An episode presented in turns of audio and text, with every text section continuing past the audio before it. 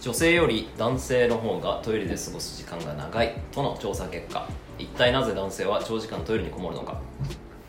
家族や知人の女性と外出した際トイレのために席を外した女性がなかなか戻らないことに困ったことがある男性は多いはず。しかしイギリス人を対象とした調査では男性の方が女性より圧倒的に長い時間をトイレで過ごしていることが分かっています。便通と性差の関係に着目した過去の調査では男性より女性の方が便秘などの症状が長引く期間が長いことが確かめられていますがイギリスのトイレ販売会社 UK バスルームズがトイレの実態調査を調査した結果女性がトイレで過ごす時間は週平均55分だったのに対し男性は週平均1時間35分と男性の方が圧倒的に長かったことが判明しました。またトイレで読書をしていると答えた人の割合は女性では27%だったのに対し男性では86%に上りました。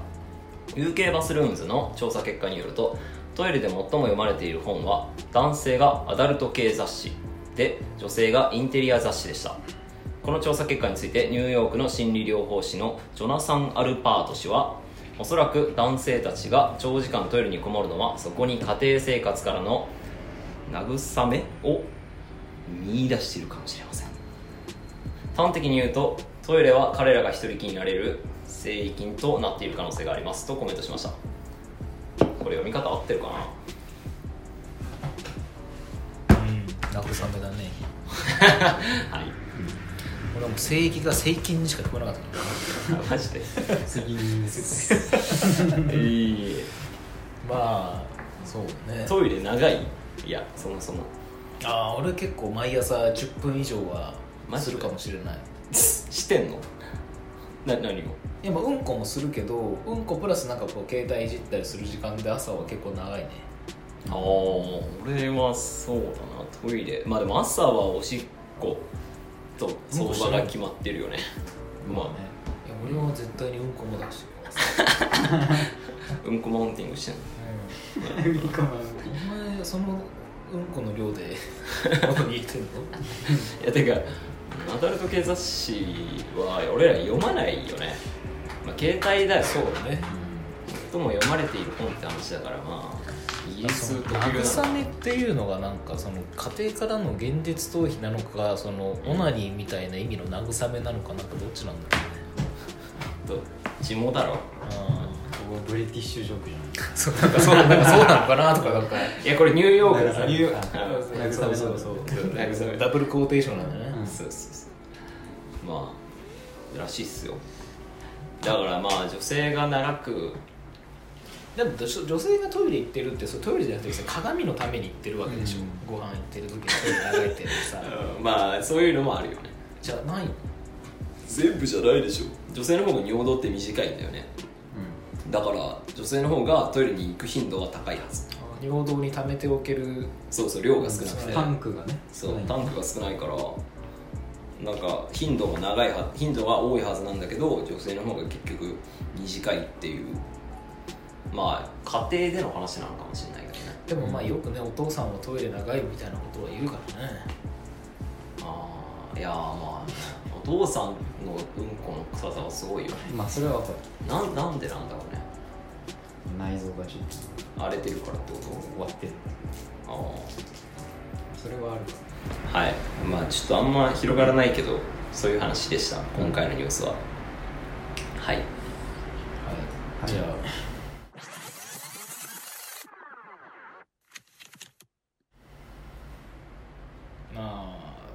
話したいこととしてはテンション。あの自分の部に新入社員が来ていまして、うん。まあ、7月ぐらいからこの部署に配属されてるのかな、うん、で、まあ、うちの部署っていうのが多分他の新卒が配属されてる部署とは違ってどちらかというと新規開拓みたいなところだから他の部署の人たちはもう多分ルーティン的な仕事をどんどん回していって、うん、勉強することが与えられてるのね、でもうちの部署は自分が入社した時もそうだったけど基本的にはもう自分で何かやって学ぶみたいな、新しいことな,、なんだろうな毎回やる案件は新しいことを学んでいくからなんかあんまりこう自分に身になった感はあんまりない。んだよね。でそこで不安になったり、俺はしてたからうん。なんかまあ自分で自分の領域の中で話す機会っていうのが欲しくて部内のミーティングでもうこういったちょっと発表をおじさんたち知らない情報をちょっとまとめて毎週発表したいんですけどみたいな感じでやって、うん。まあ、それがまあいい経験になってたんだけどうんまあ今その新人の子があの部内での自分の発言の時とか打ち合わせ中の発言の時とかの自信のなさ加減がやばいのね。あもう自分の発言に対して自信がなさげでこうおどおどして話してる感じが、っていうのがやっぱ発言する機会がなかったから俺はやってたのねそういうの、うんあそこが原因なんじゃないかなと思って。うんで今週ちょっと2人で飲み行った時そういう話をしつつ、うん。まあ、来週そういうの発表してみればみたいな話して、うん。で昨日その資料こんな感じで来週やろうと思ってますみたいなのを送ってきたからでそれを見てたのね。うん。でまあちょっとその内容がまあ結構薄いというか資料の流れとしても、うん。なんだろうな。本当にファクト言ってるだけではいそこに対して自分の考えがなかったのねああそういうことかあとそうねこう今回発表したい内容うん。で詳細。で最後まとめて自分の意見みたいなそういう流れもなくて。はいはい。結構見た感じ多分本当読む聞く側としてはつまん「ない。へーで終わっちゃう。あ内容かな。の羅列と。それを結構俺もうスライド1ページずつめちゃくちゃ赤字入れで戻したのね。流れとしてはこうなんじゃないかとか。で一番このページに関してはこのページがこの打ち合わせ、えー、と発表の肝でしょみたいな。でもそこはうんまあ肝でしょとかなんかきつい言い方じゃなくてね肝なんじゃないみたいな感じは言ってたんだけど、うん。でそれで Zoom でそういう話をして「ああそうですねいや確かにそうでしたわ」みたいな話になってちょっとうん。月曜日また作り直しますみたいになったのね。うん。うん。うんでそれで一旦話終わりますと。うんうんでその後にその日き昨日日昨日日。金曜日と昨日が混ざったけど金曜日に、うん。俺の前の部署の上司2人うんと3人で飲みに行って、うん。で最近新人どうなのよみたいな話をした後にした時にまあ今の新人にも俺がやってたようなその発表で来週やらせようと思っててみたいな話して、でもまあ内容が結構そうまああんまだったんでこう赤字入れたんですよねみたいな言ったら、うん。じゃあどんな赤字入れたの見してよって言われたからうん。で俺ちょうどパソコン持ってたからパソコンをこう広げながらこのページやってやってみたらはい。聞いてる時は「うんいや正しいわ正しいわ」なってたんだけどうん。終わったらもういいみたいになって途中でおう「これもうお前の資料だわ」って言われたの。はいはいはいはい。はいうんそうなんですよ。なるほどそこで俺は「うっ!」ってなってうん。確かにそうだと思って。でその人も、うん。お前が言ってることは100%資料の流れとしては正しいんだけど新入生新入生としては自分で何か作ったりとか、うん。うん発見したりとか考えたっていう達成感与えてあげなきゃいけないんだよみたいな、うんなるほど俺お前にこんな全部言わなかっただろみたいに言われて、いやうん確かにそうでしたわっていうのでそれ以降なんか言われたんだけどもう言わないでくださいっつって。十分分かったんでっつって。あでもそこってさ俺からしたらーうん。なんか一つの正解を与えられた方が次にそれを真似て自分の方向性ができるかなっていうので、うん。結構本当に一つの、まあ、あるフォそうね。フォーマットとしてこう提示してあげたつもりだったのよ。うんうんでもやっぱりまだ入ってばっかの子からしたらそれにだいぶ今後も縛られちゃうのかなとか思いつつ、うん。はいはいはい。そこの塩梅教える時にうん。気づかせるための誘導するうん。発言ってめちゃくちゃ難しくない？確かにあと俺はもうもどかしくなって言いたくなっちゃうからさ それはエゴになるよね。うん。うん。そこはエゴになるんだろうなと思ってうん。でもでそうだそうね。教える時ってうん。気持ちいいんだよみたいなその先輩も言ってて俺も気持ちいいとか言って。はいはいはい。確かにな。そうだからなんかその人まあもう本副本部長ぐらいなんだけど俺がうん。入った時その人教育担当だった人。うん。その人はずっと新入社員に関しては23年目がつくよりはそういうもっと偉い人がついた方がそこの教育の仕方が分かってるから、はいはい若い人だとそういう教え方になっちゃうみたいなのが懸念してるらしくて。え。でも確かにまんまと自分はそれにハマってたなと思ってうん。教える時えに。うん。気持ちよくなってたし、ああそれはよくないね。うん。でもそれがいいと思ってやってたから。うん。全部一回はね。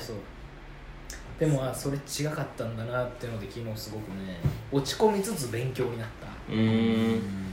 まあ達成感とあれだよねその部下の達成感と、うん。部下の考えさせる自分で考える能力うん。を養うって部分だよね。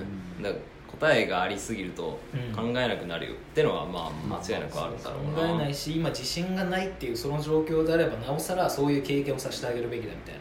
うん。うん。達成感とか。一回自分で考えてうまくやってっていうのがそう確かに自信にはなるよね。なんかだから別に6割7割の別に敵でいいからまずは出させてあげてもいいんじゃないみたいなことを言われて、うーん。でも俺からしたらそこで突っ込まれるところ見るよりは、うん。その子が成功してるとこ見た方がなんかはいはいはい。その子的にもいいのかなとか思ってたんだけど、まあ確かに自分でやった感ないのかもしれないね。うん。そうそうそう。まあでもその子にもよるよね。部下のうんうんうんうんまあ、性格とか。そうそうそう。部下の性格によるのかなとは思うけど。なるほどね。なんか奥深えなと思ったわ。確かにね。でそこは多分上司が言ってることが100%正しいともねうん。思わないし、うん。でもねそのそう。下の子柄の性格によってはってことだね。そう。だね。だから俺今逆の立場で教えてもらう立場でさ、うん。未経験でエンジニアになったから、いろいろ上司から教えてもらうんだけどまあいかんせん上司の教え方がなんだろうな分かんないところはもちろんなんか自分で考えてほしいって多分スタンスなんだと思うのうね、んで基本的にこれってどうなんですか？これなんでこうしたんですか、うんみたいなのを全部返してくるの。全部疑問形なのね全て。でよくあるじゃん。ななんだろうな。教育本で一番最初に書いてあるようなことなんだよね部下に考えさせるためにまずは疑問形で返しましょう。みたいなのがマネジメントによくある話なんだけど、なんだろうねそれを全部やってるのね結構あまねくやってんだ。あまねーくビーってやってる ピッチーって全部疑問なのよ、疑問文が羅列されてる感じなの。そう。いやそ疲れんだよね正直。全然だ俺未経験だから正直分かんないことだらけなのね、うん。で彼もそれは分かってるからいやまあそっちも多分うん、うん、そうね。それを読んだからそれがいいっていうので多分ねで疑問をたくさんあげようってあげよ。うみたいなで基本的に彼はすごい真面目な人だから俺俺結構チャランポなんていうか雑なんだよね。緩い緩めな方がいいから。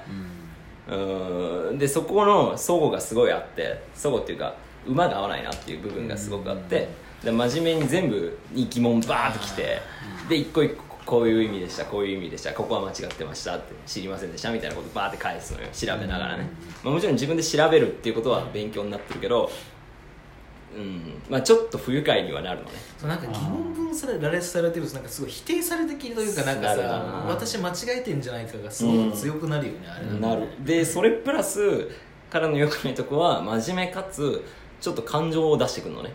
レビューにおいて。なるでなんかこれはこのやり方だとレビュアーにとっては読みにくく不愉快です。みたいなことを書いてくるの。一切いらないじゃんそこって。レレビュアーっていうのはそのリユユーザーみたいなこと？レビューをレビューをする人。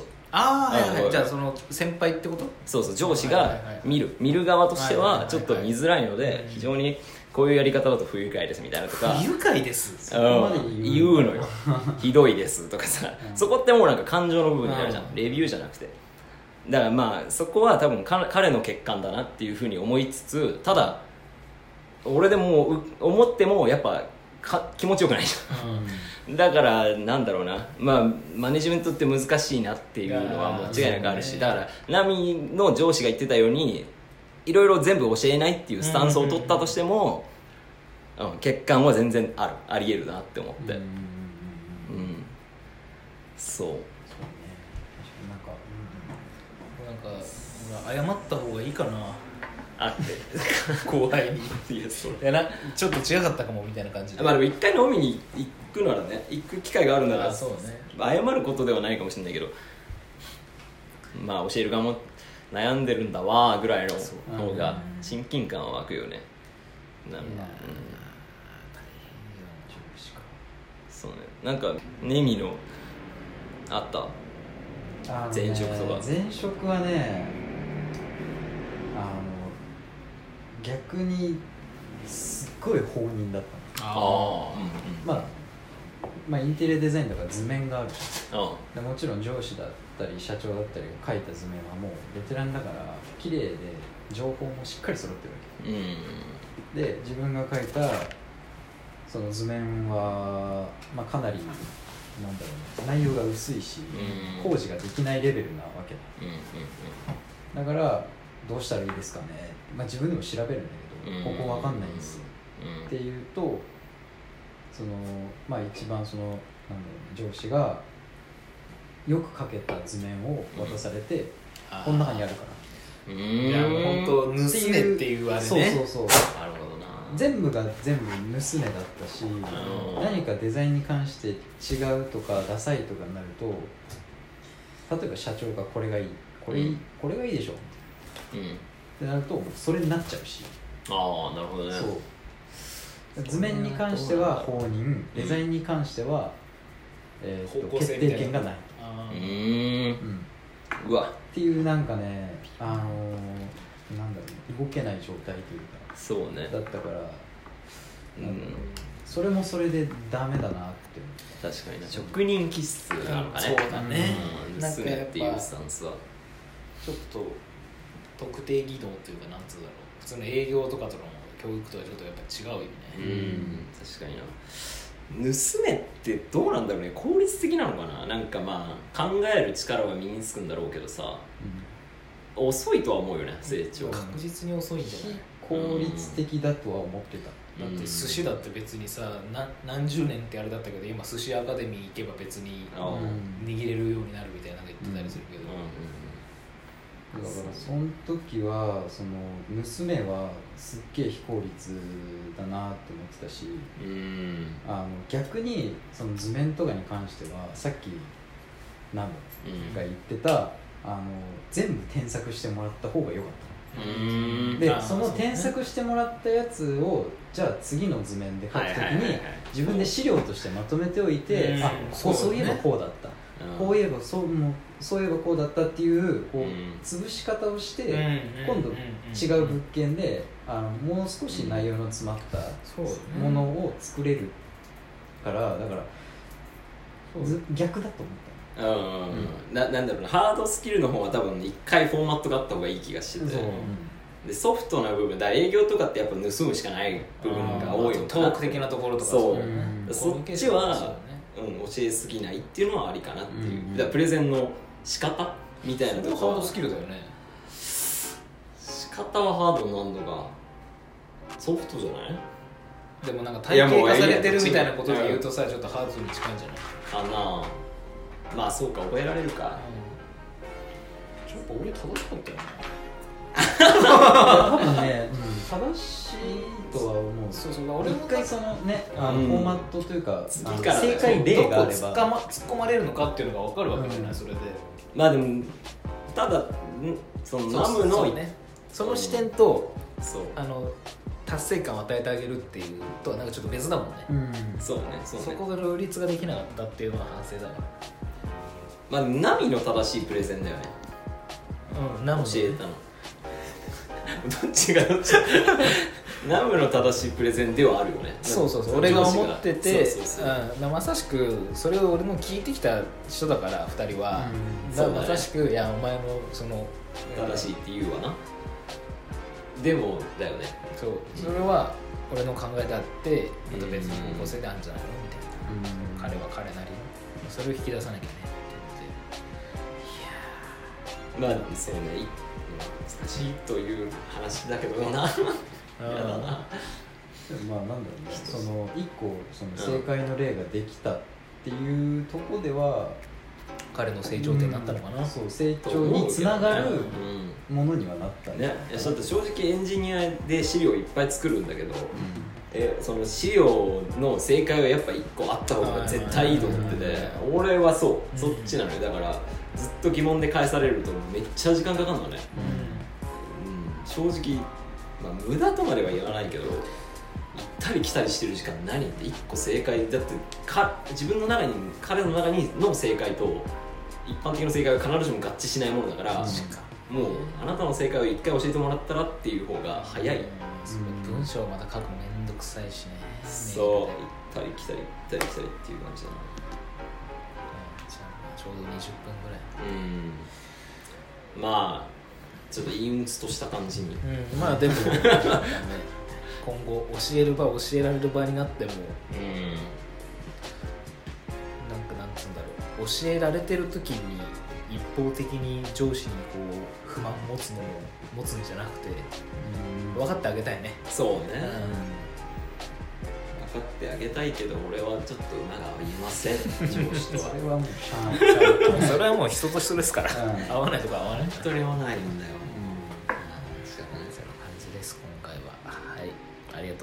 した、ありがとうございます。